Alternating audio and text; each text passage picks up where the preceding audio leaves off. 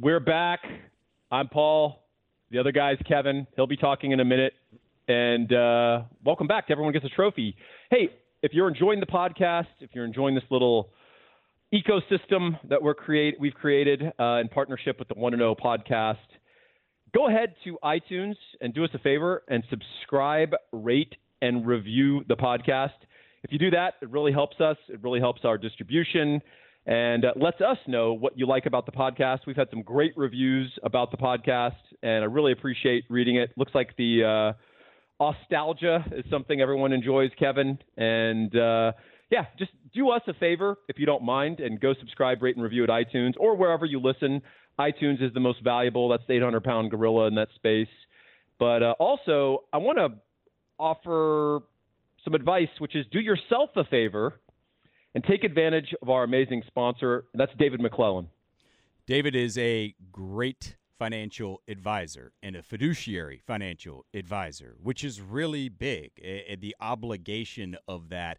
Uh, but David can really help out a lot of different people, and a lot of different people are at different spots right now. And there's a lot of anxiety, and Paul and I get that. We completely get it. Uh, but this is a free consultation, so it's free, and it's someone who really knows what he's doing. In fact, he's seen it from all angles of the business. We're, we're really proud to offer all of our listeners a chance to work with David. So he's from Forum Financial. I mentioned he's a fiduciary financial advisor, and he specializes in financial life coaching and retirement planning. And right now, he is giving those free consultations. So if you do mention the podcast, you're going to get that as a freebie. And part of that is David's going to help you understand your financial freedom number. That's kind of the main thing, Paul.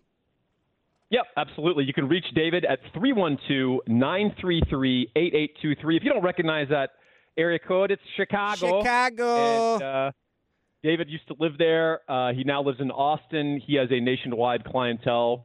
He's very good at what he does. And look, bottom line, even if you just want to talk to someone who's very knowledgeable in a time period where we have geopolitical instability, we've got presidential elections, we've got congressional elections, we have a massive virus, we've just shut down and locked down a massive part of this economy for a considerable amount of time. No one knows what that looks like. If you think there's value in picking up the phone and talking to someone who really knows their stuff, uh, you're not alone. So do yourself a favor, pick up the phone, 312 933 8823. Give David a call and uh, pick his brain a little bit let him pick your brain a little bit.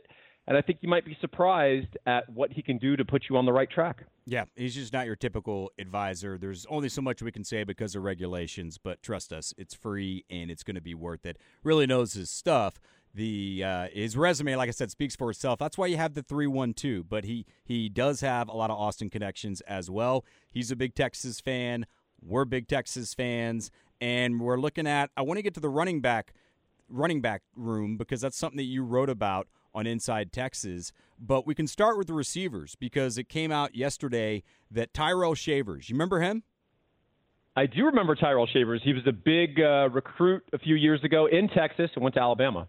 Right, and, and, and big in, in multiple ways. He was a four star and obviously gets a Bama ride, but uh, he's a big guy too. And only had one catch, I believe, for 20 yards, maybe a carry, did block a punt and scored a touchdown on that. But a lot of times when you get transfers as a redshirt junior and they only have one catch, there's something going on there, right? Tarik Black, yep. we know the lack of production was because two of the years he was injured. But we know when he's healthy, he's a good player. We've seen that. So we're excited about Tarik Black. They already got the Michigan transfer. And there was a thought because Tyrell is from Louisville that that that maybe Texas could be in on it. But the reason I was excited was because Alabama is one of the few schools that if you have one catch after your redshirt junior year, uh, you know what? I'm buying your bullshit because you have four or five first round picks ahead of you. yeah, legitimately, right? And I mean, beyond Henry Ruggs and uh, oh, I'm blanking. Who was the other guy? Oh well, you got Henry Ruggs and oh now now you put me on the spot. I'm I'm. Totally I know. I'm sorry. It. I did. Jalen Waddle. Jalen Waddle. Out yet? Yeah, Deont- might be the most talented of the of the three uh, eventually. Deont- DeVonta Smith, and then I'm missing my. Uh, I'm Jerry Jeudy, who's my favorite. Yeah, Jerry Jeudy. He went in the first round too. I mean, and it's funny because I mean, you know, Ruggs is the classic ultimate speedster, right? And then Jerry Jeudy's the uh, precise route runner, smooth. Yes, And then Jalen Waddle is this little burst of speed, quickness, and strength uh, playing in the slot. And I mean, they were just loaded. And if you couldn't find work behind that group, there's no real shame in that, is there? No, there's not. Which is why I thought, even with the production, because we got asked that question a lot, I thought, well, th- this would be someone that uh, I'm glad that we're sniffing on, and apparently we were. I think TCU was in there. TCU would make sense. I mean, my my nephews and niece, my niece goes to TCU, and she's kind of from that area. She's Flower Mound, but a lot of those kids end up going back to TCU if they transfer back. And so I thought, well, maybe, you know, maybe that's the case. But look, at the end of the day, and this is where all of a sudden Mississippi State is going to have an advantage they never did, especially right now. If he wants to get production and get balls thrown at him and get receptions, he can do that even for a seven and five Mississippi State team with Mike Leach there now. Yeah, that offense is going to create touches, and uh, you know, if you're an elite athlete, yeah, I think the knock, if there is a knock on Shavers, it's that he's a better athlete than football player. Yes, but Mike Leach will manufacture touches, and there is a prototype of the tall, fast outside receiver at Texas Tech blowing up and having huge games. And uh, yeah, Leach is going to find some work for that kid. So yeah, you know, look, I don't know how he's going to pan. I think he could have been an asset at Texas. We certainly need some people to stretch the field, particularly in the the offense that Yurcich wants to run. And you, you know, generally as a general rule, you want dudes who are six four, six five, and run a four three five forty on your roster. Yeah, and, you'll you'll figure out a way to give them work later. But uh, yeah, Texas missed out on him. That's a shame. But I'm kind of eager to see what he does at Mississippi State. Yeah, so we were talking about it. I am too, actually. I, even though it does suck because I wanted to see him here and I, don't even know how close that got. But it, it does. We were talking about it on the show today on the horn, and Rod brought it up that he's been hammering this that look, th- this passing attack and really the bulk of this offense is going to have to, at least the core of it, is going to have to come from the backfield. And because what we'll, we're going to kind of see what the receiving room looks like, especially if Brennan Eagles does not end up playing. There's still 88 days left until then, but he was pretty vocal with everything that's going on right now. And we, but we had questions. I mean, questions about Woodard, questions about Moore. I think there's some guys there. Obviously, Jake Smith and, and Whittington, but a lot of that, even with Whittington, the backfield, including Sam, is where a lot of that stuff, whether you're throwing or trying to get drives going, that's where it's going to have to come from. Well, the backfield for the first time in Texas first first time in Texas for Tom Herman, at least under that regime. This is a stable, talented group that most programs in college football would trade their running backs for ours, hmm. and it has not been the case uh, the the prior years under Herman no. that was that was you know that these were not a coveted group of, of runners. And I wrote an article on Inside Texas just kind of documenting that because I'd forgotten just how bad it was. And now obviously uh, you and I are both at the school that runners are often created by the larger system around them right? Yeah, the, right. scheme the offensive line the outside threats receiver the quarterback all that stuff. But there are good great average running backs. You can tell. You can just watch them and outside of even the ecosystem, you can kind of get a sense of their talent level. And so back in 2017, Herman came in, and it was a four-headed running back room. It was Daniel Young, a freshman Daniel Young, mm-hmm. Chris Warren, uh, Kyle Porter, and Toneil Carter. Wow. And I remember Kevin distinctly at the time, people being like, "Wow." Look at the, yeah, we've got a loaded running back room. Look at all that depth. And I was just like, Oof. no, like that's not depth names that are familiar to you are not depth, right? It's, right. Depth is about talent stacked on top of you know of each other. It's about a, a second stringer and first stringer being scared to miss a practice because the third stringer might take their job. And these guys were a bunch of names. And really, that's how that season played out. Now, they didn't have a good ecosystem. The offensive line was disastrous. You had a, a true freshman, Sam Ehlinger, taking most of the snaps at quarterback, splitting with Shane Buechele, et cetera, et cetera. I don't need to rehash 2017. But collectively, I don't know if you remember this, Kevin, the unit, those four guys had 288 carries total for 1,200 yards. That's split across four backs. Mm. 4.2 yards per carry, which at the college level is terrible. Yeah, especially and, in that Big 12. In that Big 12, I mean, the, we played San Jose State that year, and yeah. people forget that game, and San Jose State was the worst team that Tom Herman's played since he's been here. And that group had 42 carries for 322 yards at 7.7 yards a pop. Chris Warren had a huge game.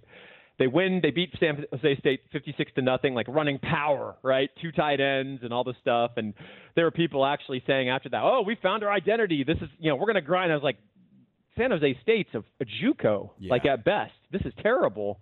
And so they almost lost their that, program. Not, I mean, like a decade ago, and Dick Tomey had to save it.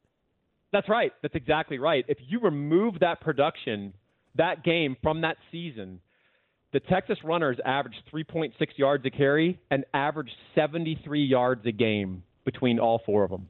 Mm. Wow. That's as that's as bad as it's ever been in UT history. It's it's never been that bad. It is, but you know what? You you bring up a great point that you really when you talk about depth and you're trying to be objective about it with your own team, especially, it's your eyes got to tell you that, not your ears, because your ears are going to be familiar with every name, and there is going to be some recruiting service, especially with the way Texas yes. recruits, that told you this guy is going to be great or good. It's a residue of recruiting. And what you do is because we all follow recruiting feverishly, and you know Texas is one of the what 15 20 schools that the fans can name every recruit and they know who's leaning what way and all this stuff right? Yeah. And so you these guys become ingrained and you get this residue of they're you know now on campus and particularly when they're true freshmen right? Because they haven't disappointed you yet. You can you can put any amount of faith or projection you want into them suddenly Toneil Carter is going to be the, the the solution right suddenly uh you know Daniel Young, oh, he's he's a he's a blue collar guy. He's exactly what we need. He kind of reminds me of Selvin Young, and it's like, okay, like relax, you know, and and you realize very quickly that you know they're just not super talented. And the, the proof in that was in 2018, we basically folded the cards that we were dealt in that backfield, and they went and recruited grad transfer Tre Watson from Cal, and they got true freshman Keaontay Ingram, mm-hmm. and that became the backfield. And with Sam, Kyle, sorry with Sam too. With Sam, yeah. I mean, Sam was the de facto uh, running back, and in fact, in 2018, I'm glad you said that. He had 16 rushing touchdowns. The entire running back field had seven. so not what you want, but production did improve, and the talent level in the backfield still improved. Now, I wouldn't say that this was a top 30 or top 40 FBS backfield, but it was starting to look like an FBS backfield, and Tre Watson, say whatever you want about that guy. Steady, uh, oh, he unspectacular, but man, he was a workhorse and he got after it and he you know came up huge against Georgia. And then Keaontay, he came up big showed, all year. I mean, he he showed to be a, a durable guy and a guy who would block. He, he definitely showed that he was probably a better runner than I thought in that Georgia game. There were some things that game where I thought, man, you really finished this thing off nicely. But for what you're looking for from a grad transfer, like he gave me so much more than I, I was expecting. Yeah, and, and also both of those guys were capable pass catchers. Keaontay, yes. who showed some flashes of what he's done now. I mean, obviously he was a lighter version, he was younger, wasn't as built up, but he would show real flashes. But then he'd have issues with durability, right? Which is a primary ability for a running back. And those guys raised the backfield level, but we're still not at high levels. 2019, you saw actually a real leap, and it was partly Keaontay Ingram. It was Roschon Johnson who became a fan favorite for pretty much everybody, uh, coming in, moving from quarterback to running back, adapting, and, and not only running the ball well, but actually catching well, blocking well, being kind of a blue collar guy, and. Uh, those guys collectively average those two guys as a duo averaged 5.3 yards per carry, which is the first Herman backfield to average over five yards a carry, and that in the college level is is competent or above competent. And the beauty of that is they're both returning. They both have natural growth that they can still make. Keaontay Ingram previewed what he's capable of against Utah, right? He had a great game, and Roschon ran well in that game as well. I actually rewatched it recently because I'm writing my Thinking Texas Football book, and uh, I was struck by how dominant those two guys were in the second half of that football game. Yeah, but Roschon, yeah, you're right, and you kind of forget about even that Georgia game. But early on, he was one of those guys that that he just looked he looked comfortable. and in the cuts he made, he had vision early on. He was he was the best running back on the team outside of Sam, obviously, but the best running back on the team. I thought for the first I don't know third of the season, maybe half of the season, quarter, whatever. Yeah, you know, Keaontay really goes up and down with his with his injuries. Yes. And when he's fresh and healthy, he looks like a different guy, and he looks like the guy that you could project big things on from high school. And he could make these really sophisticated cuts, and he has great vision, and he's developed some power as he's put on weight. But he's just not always 100%. No. And because we saw that Keaontay, Paul, we saw that Keaontay more in the second half of the season where he did look like he had that burst back. No question. And so now, heading into 2020, for the first time in the Herman regime, you have real depth, and you it's there's a nice symmetry to it. You've got a senior, Daniel Young, proven veteran, tough guy who will block. You've got a junior, Keaontay Ingram, who's got some hides up on his wall. You've got sophomore Roschon Johnson, who's now comfortable at the position.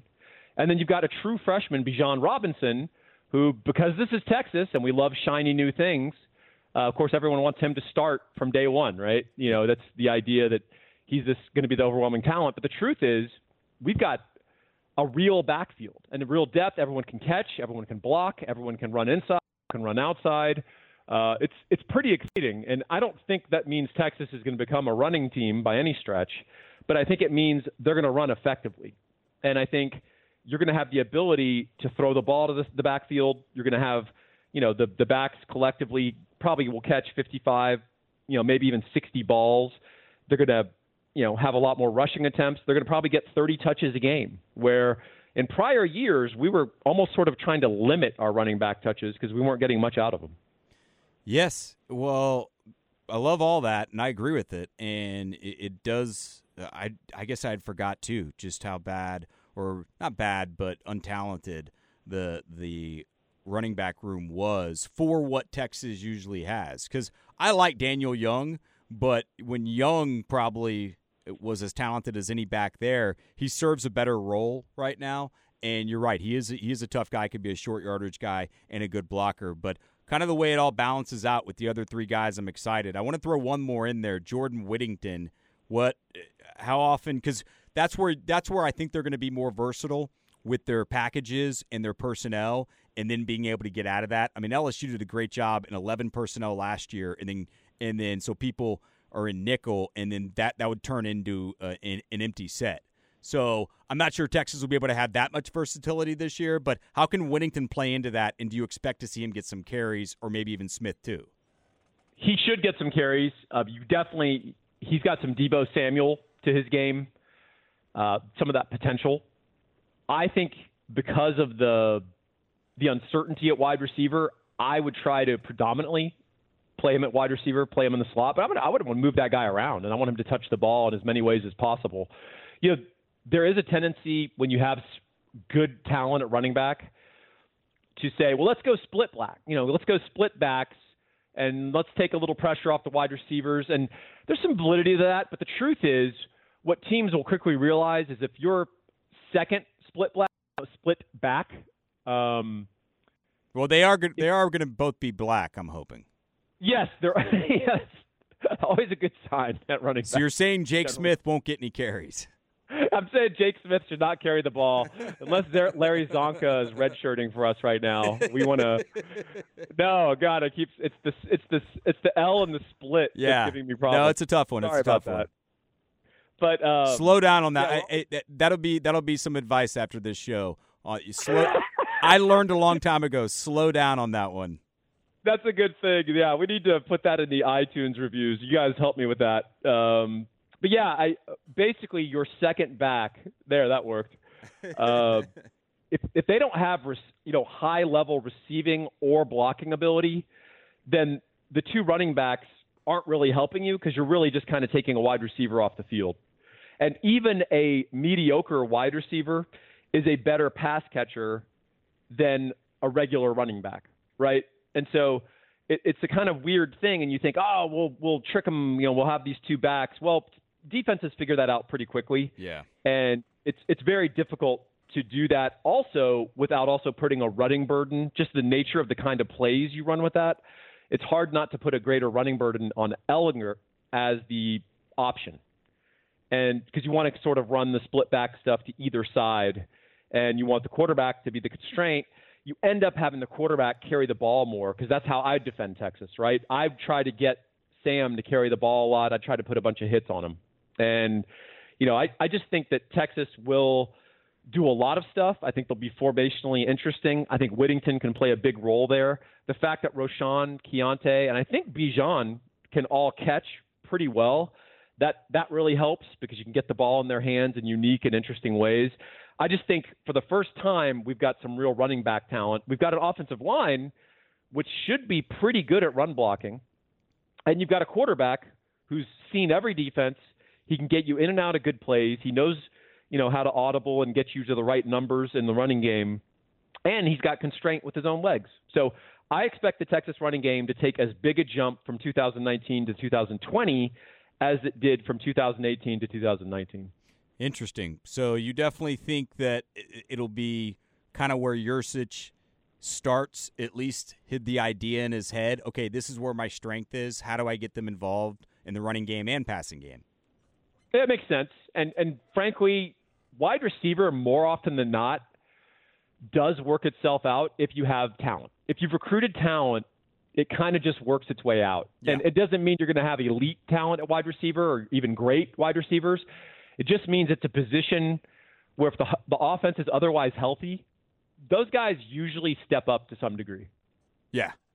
No, you're right. And I mean I'm not saying Texas because they have not been recruiting like Florida State. They were in that Mack era from 99 to, to 06 or whatever in terms of recruiting. But they, Florida State back in the day during that run, it was, it, it just, every year there was some new guy and all of a sudden you knew who Snoop Minnis was, even though, you know, and I, I followed their spring back then. I was really into those teams. And there would always be some guy they'd lose a bunch of talent and someone would emerge and if you stack the talent enough and that that's a, a, a an extreme example then then yeah you're right something could come out of it is there anyone that you've heard about and i know you got your ear to uh, you you hear a lot of different things and you know a lot of different people is anyone standing out i say that it, i guess it's impossible to know because they haven't been able to work out right no, they just reported back. I think they're trying to. I'm just trying to figure out like who's who got fat, who's yeah. who's who uh, who hasn't been working out, hasn't been lifting, you know, all that kind of stuff, and that information will be trickling out soon through June. But no, I have no idea, and I think that's what makes this interesting going into fall camp. You're gonna you're gonna have to find out who can step up pretty quickly, and then uh, yeah, look, there are tiers to running backs, and I think Texas has seen the tier level of talent improve each year with Herman since 2017. There's also tiers of college football programs. So, Kevin, I want to pick your brain a little bit here. I'm going to turn the tables on you since I had to defend my running back thesis. Okay. I'm going to pick your brain on the top tier college football programs. And the way I want to look at this is Adam Rittenberg wrote an interesting article on ESPN. And he, what he chose to do was which Power Five jobs are most coveted by the coaches. Hmm. So it's not what program is historically the best or what program do you think is the sleeping giant. What a coaches, where do they want to go coach right now? Now, the coaches may not necessarily have perfect clarity or they may have a little they can be just as prone to Johnny come lately bandwagoning as anybody. But it is revealing in how they view it and how some of the powers in college football, the tier one powers, at least in the viewpoint of coaches and some media, have degraded to tier two. So I'll give you an idea of his top nine.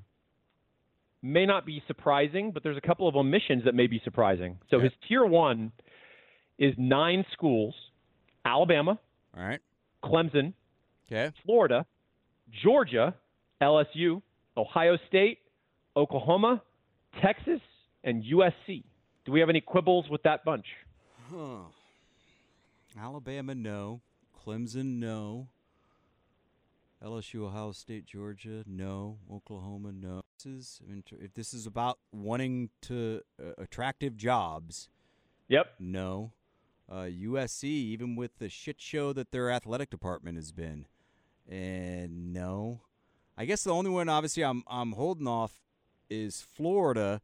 I, I, I, I would say yes, it, it is, but I don't I don't know if all the coaches would look at it that way, considering it's in the SEC. Now it's been in the weaker division of the SEC in the East for the last ten years, and it is the state of Florida, and the other two aren't that good, so there's a vacuum open.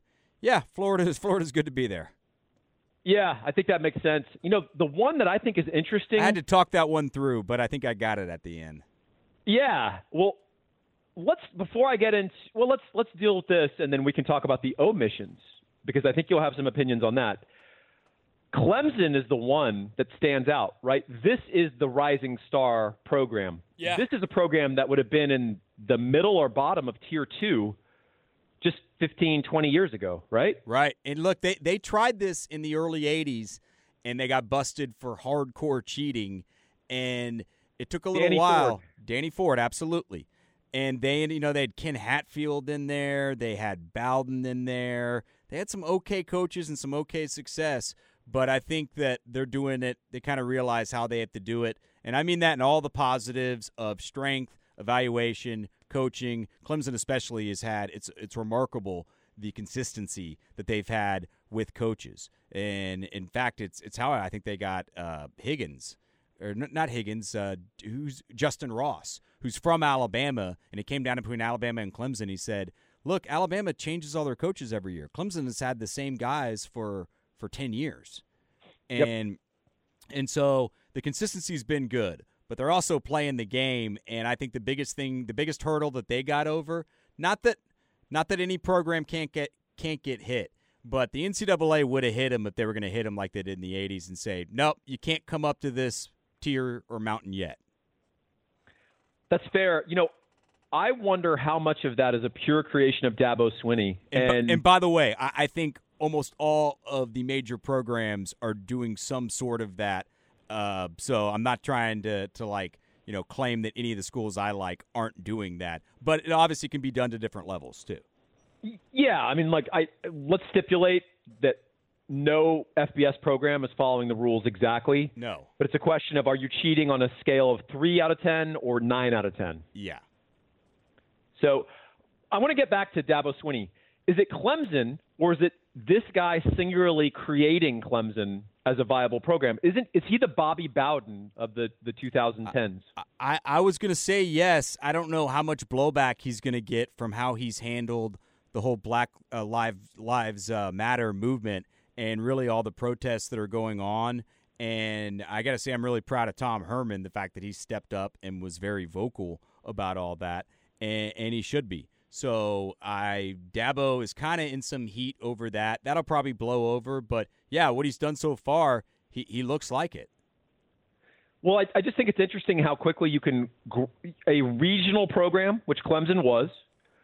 Um, it's interesting how you can fall, like rise and fall. Because Florida State, if you would have done this exercise 20 years ago, people would have included it, and they would have said, uh, "Oh yeah, let's say 25 years ago, you can't leave out the Noles; they're a superpower, right?"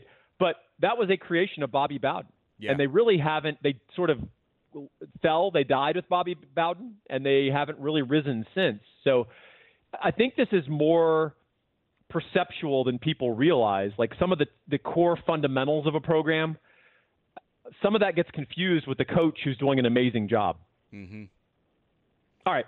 Hey, So hey, uh, so uh, LSU would would definitely be on there for you, right? Because there's a couple others I wanted to ask you about. LSU and also Georgia should be on there, and I think LSU should too. But Georgia, I think, is the one that it's been the longest since they've won a national championship, right? That's like 80. That's right.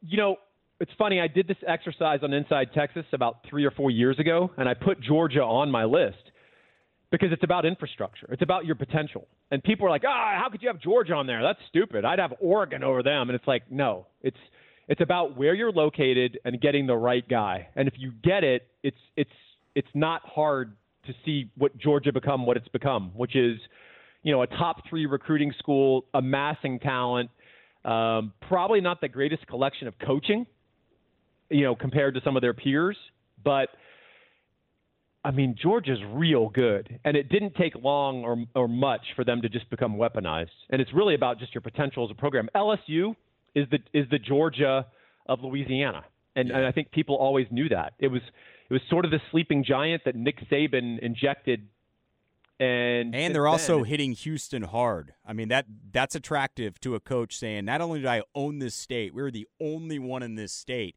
but we can go east and hit some of our SEC states, or we Oh, can yeah. also we can also uh, you know head west too, and they are and they they're killing it there.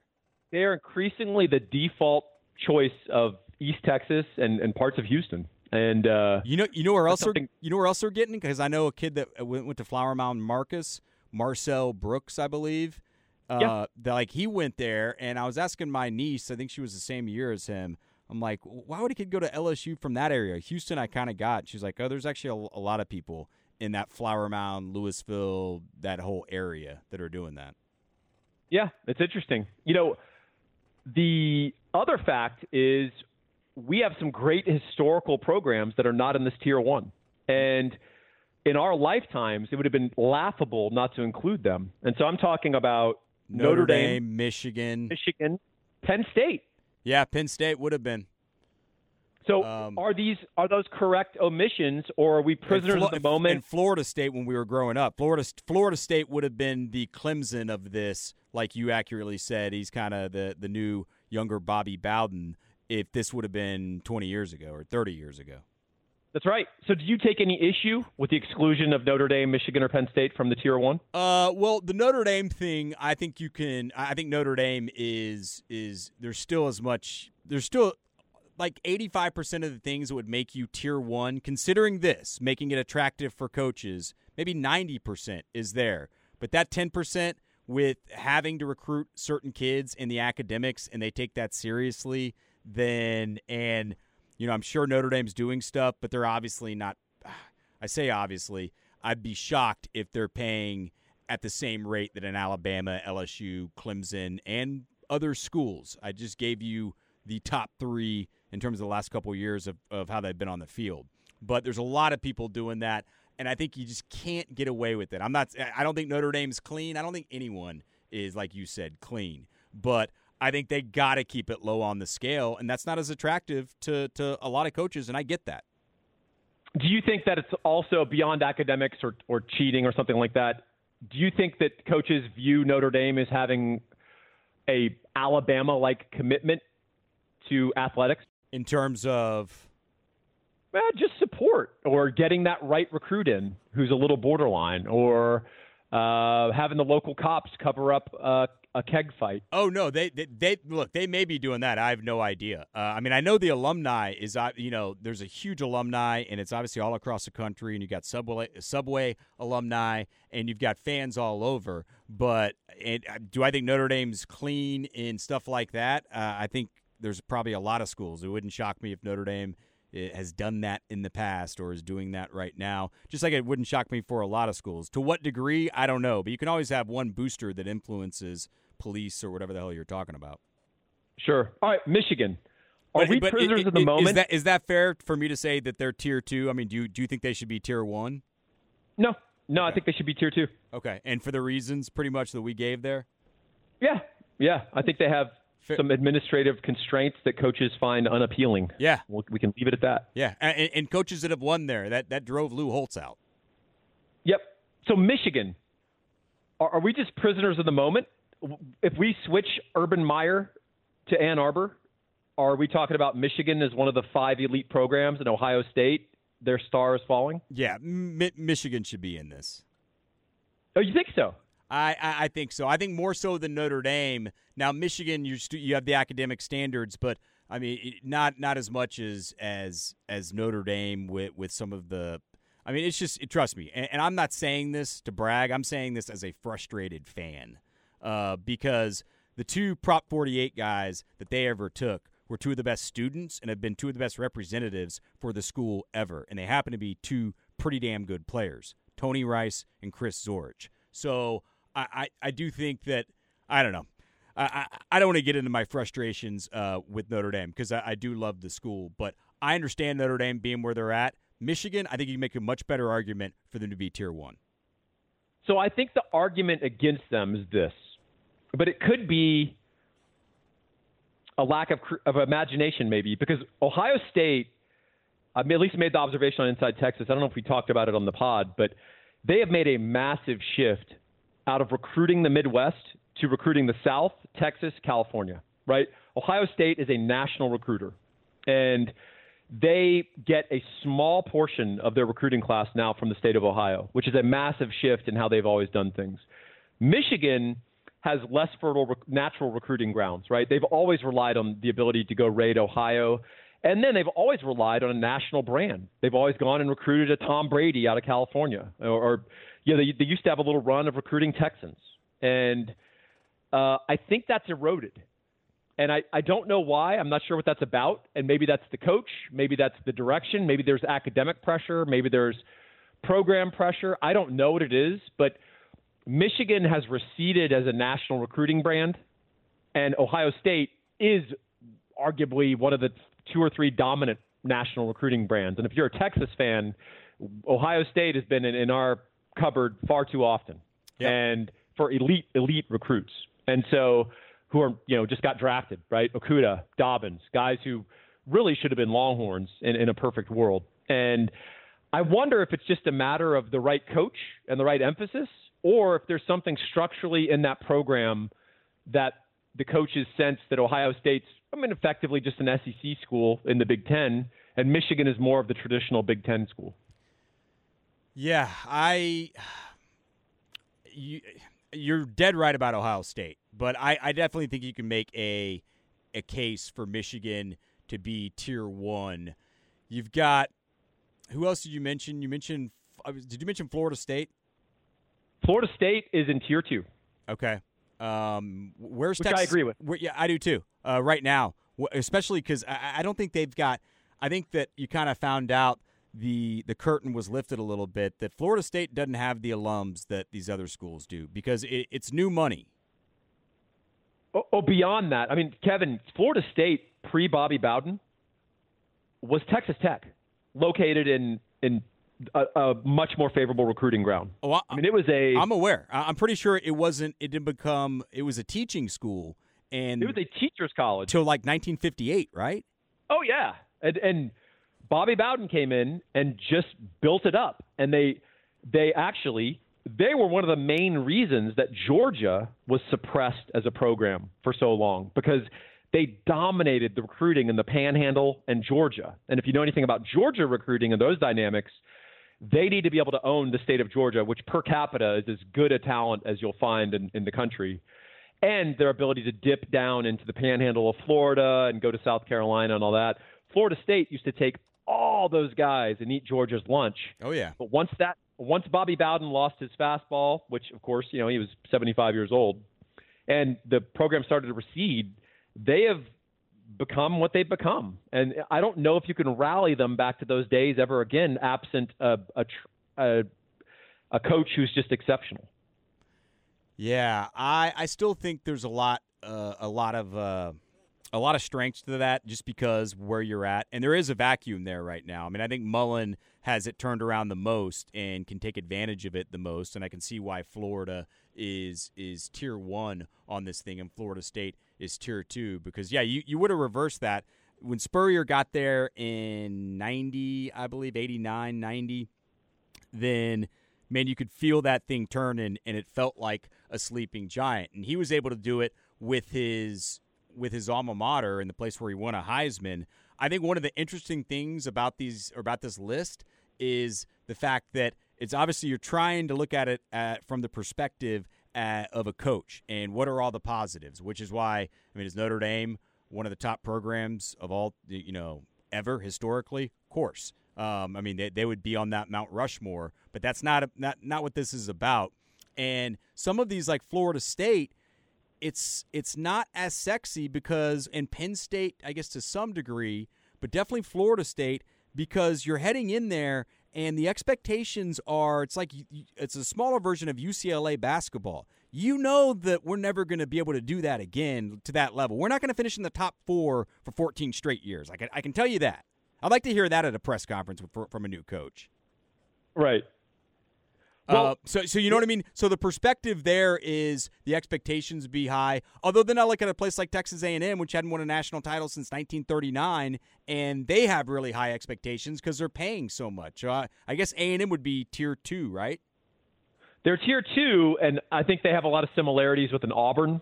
With uh, and then you know they're they are Longhorn fans don't like to hear it, but they are the you know sleeping giant, and yeah. obviously they've had they have been they've had football success.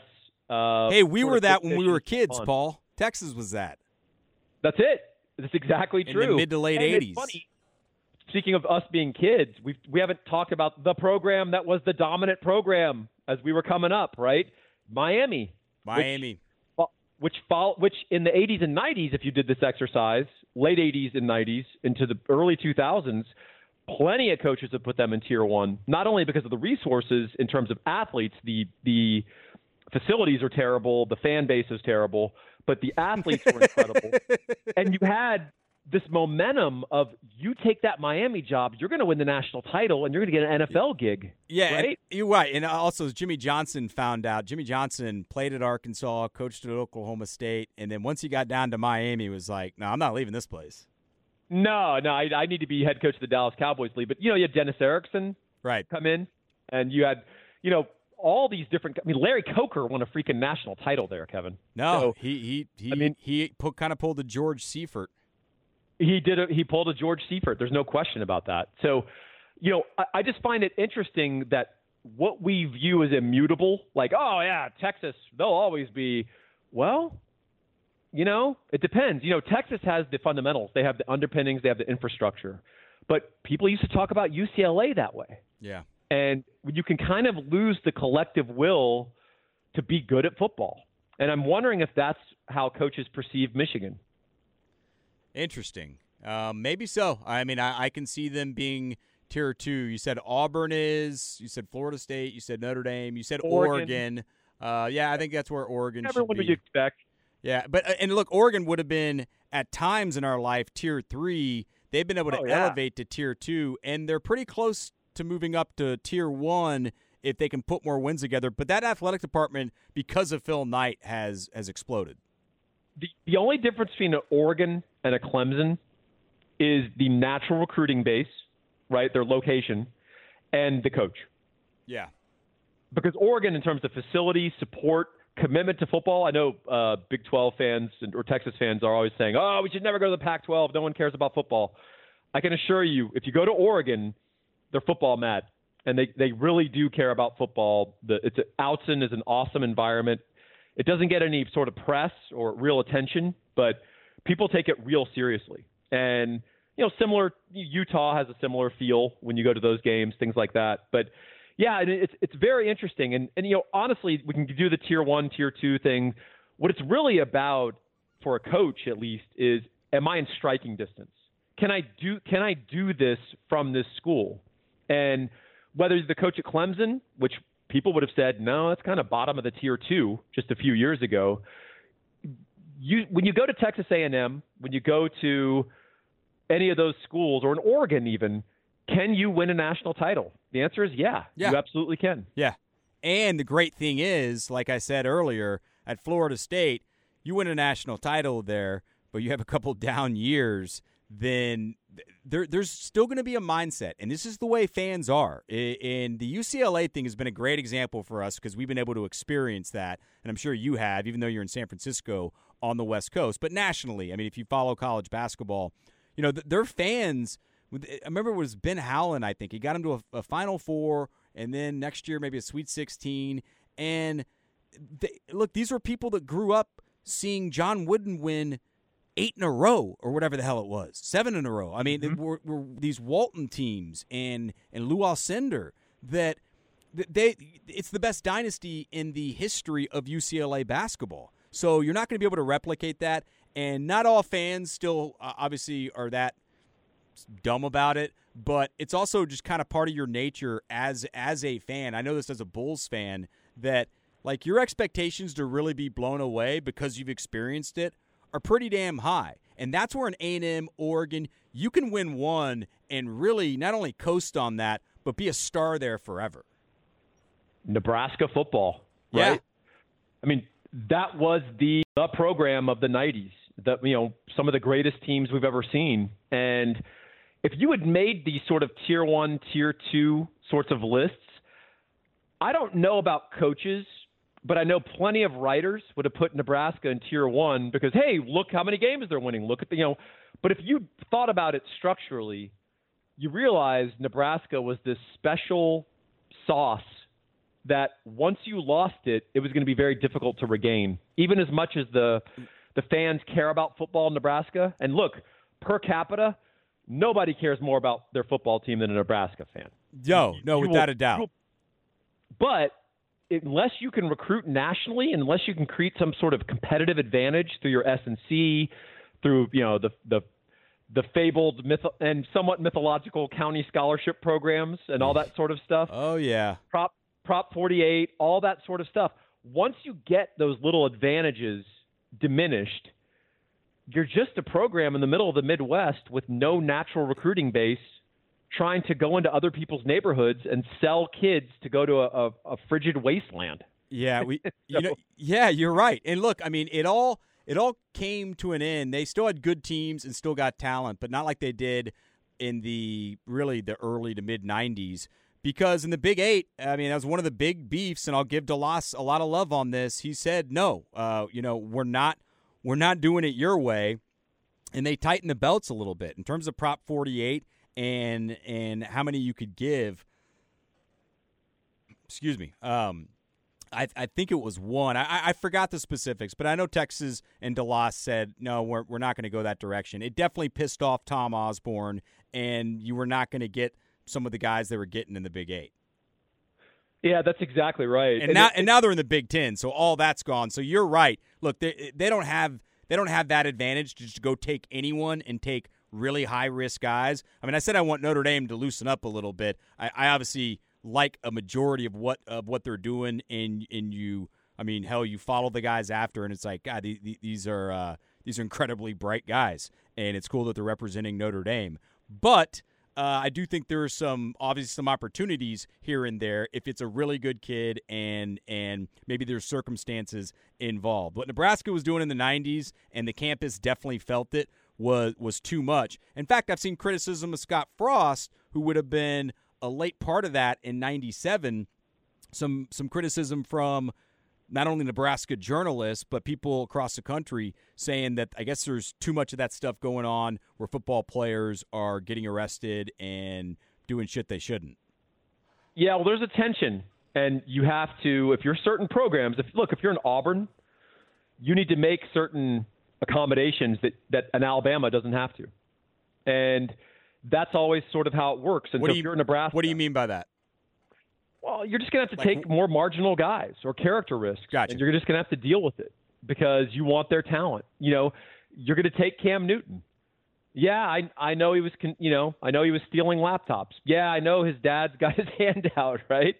Um, we know that Cam Newton had a lot of problems and a lot of issues, but the dude could ball, and they were happy to trade that that all that attention and a little probation for that national title because the truth is, it usually pays off for you. So, it you know, I, I, think it's very interesting. And uh, you know, the uh, at simultaneous to Nebraska, around the same time period, there was some overlap. Was Dan McCarney's Colorado teams, which were very good and, and were very good at recruiting Texas, specifically Houston, and recruiting L.A. And you mean Bill they, McCartney? Bill McCartney. Yeah. Sorry, I said Dan McCartney. No, that's right. That's uh, Iowa State. Think of Iowa State, old dude. But yeah, Bill McCartney and the Promise Keepers and all that oh, stuff. Oh, and you know, they, some of the some, had, some of the questionable guys they were getting. Well, they had some questionable guys, and, and they had some guys who had to go into McCartney and say, "Hey, hey, hey, you, you can't bring in this recruit." And McCartney's like, "Why?" And he's like, "He's a blood. This is a Crip team." Yeah, exactly. McCartney's like, "Okay." So, um, yeah, I mean, they, you know, they famously the the Boulder police used to keep a composite of the football team and just sort of if there was some sort of issue downtown in Boulder or whatever, then they needed an eyewitness ID. They'd, they'd sometimes start with the uh, football roster. So, Jesus. yeah, things didn't turn out. They, they, at one point, they had like an active serial killer or something on their team, like a walk on. So, yeah, things exploded there a little bit in Colorado. yeah, that makes me feel good about McKelvey.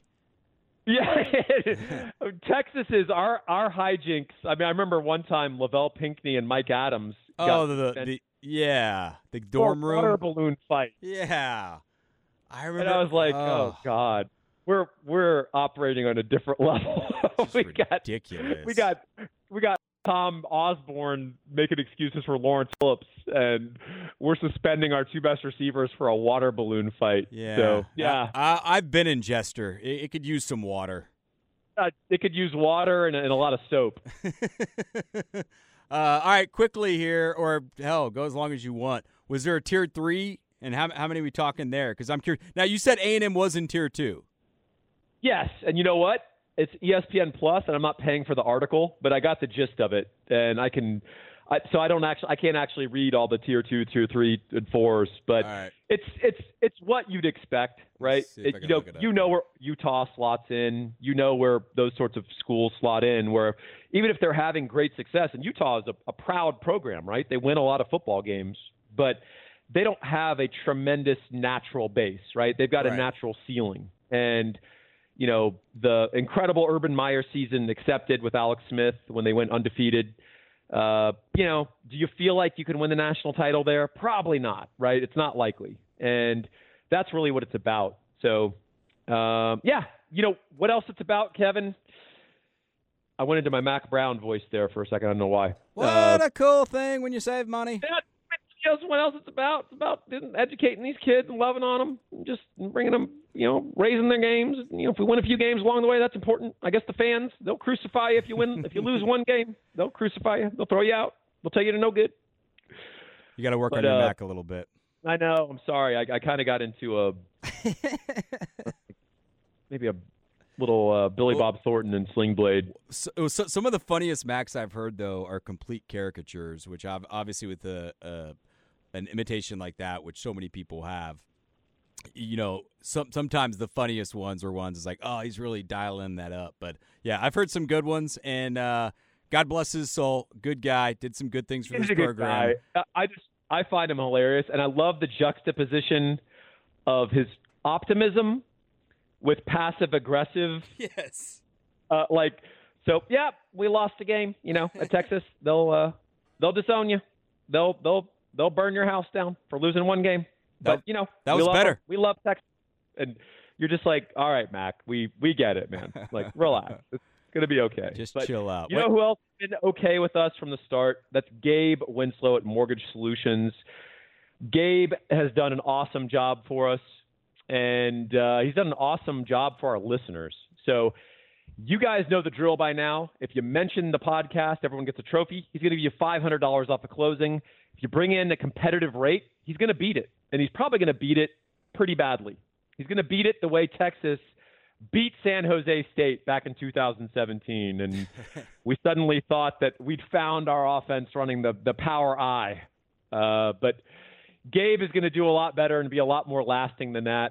And uh, I tell you what, if you are in the market, if you want to take a little money out of your house, if you are buying a new home and summer's coming up, this is the time to do it. I want you to call Gabe Winslow, our buddy. Uh, you can reach Mr. Winslow at, oh my God, somehow I've forgotten his number. Uh oh. How is this possible? I don't have this in front of me. I bet our uh, listeners are like yelling it into the. I know. Into, I can't believe I can't, I can't believe I don't remember it. I I how did I how did I blank on this? Hold on. I'm going to use my Google machine and I am going to tell you the answer. Sal- How is that possible? Sally was in real estate. She she got his number. he is as good as Sally Brown. Everyone, that's that's our recommendation for Gabe Winslow at Mortgage Solutions. It is eight three two five five seven one zero nine five. How could I possibly have forgotten that? Jeez. One of the few numbers in my in my world that I've committed to memory, but I'm trying to walk and drink a Topo Chico and uh, adjust my uh, chair as I'm talking, and it somehow I blinked. 832-557-1095. Give Gabe a call. He's going to hook you up. Make sure you mention you're a listener. You're going to get the white glove treatment. You're going to close quickly, and you're going to have an awesome experience. give him a call and mention the podcast. Kevin, that's all we got. What do you think? Anything else? I think that's it. Uh, so you're back. You're back in San Francisco. What does San Francisco look like?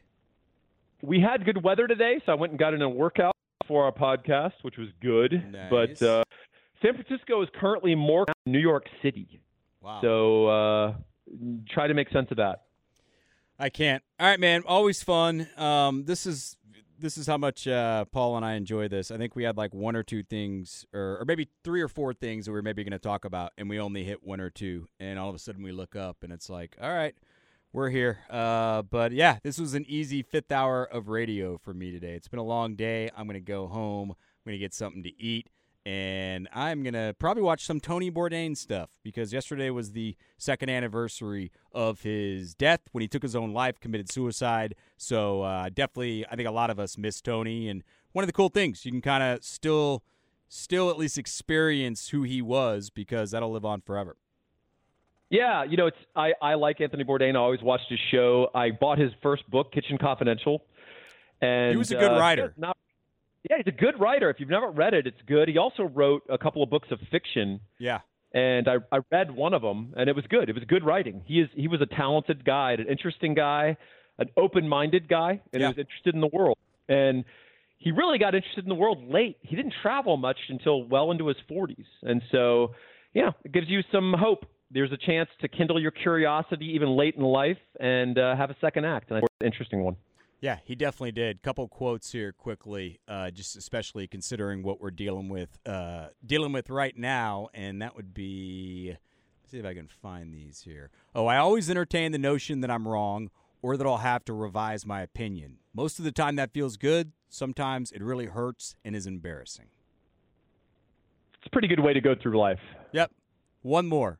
I don't have to agree with you to like you or respect you. That is increasingly becoming rare, and that's something you and I both uh, subscribe to. So hopefully, uh, hopefully we can have a little more of that. It'd be nice. Always fun, buddy. We'll talk next week. We appreciate everyone listening. Uh, go check out Gabe and David. Trust me, it's free, and they're going to help you out. And uh, we appreciate everyone listening, man. We're having a blast doing this. Y'all be safe out there. Adios.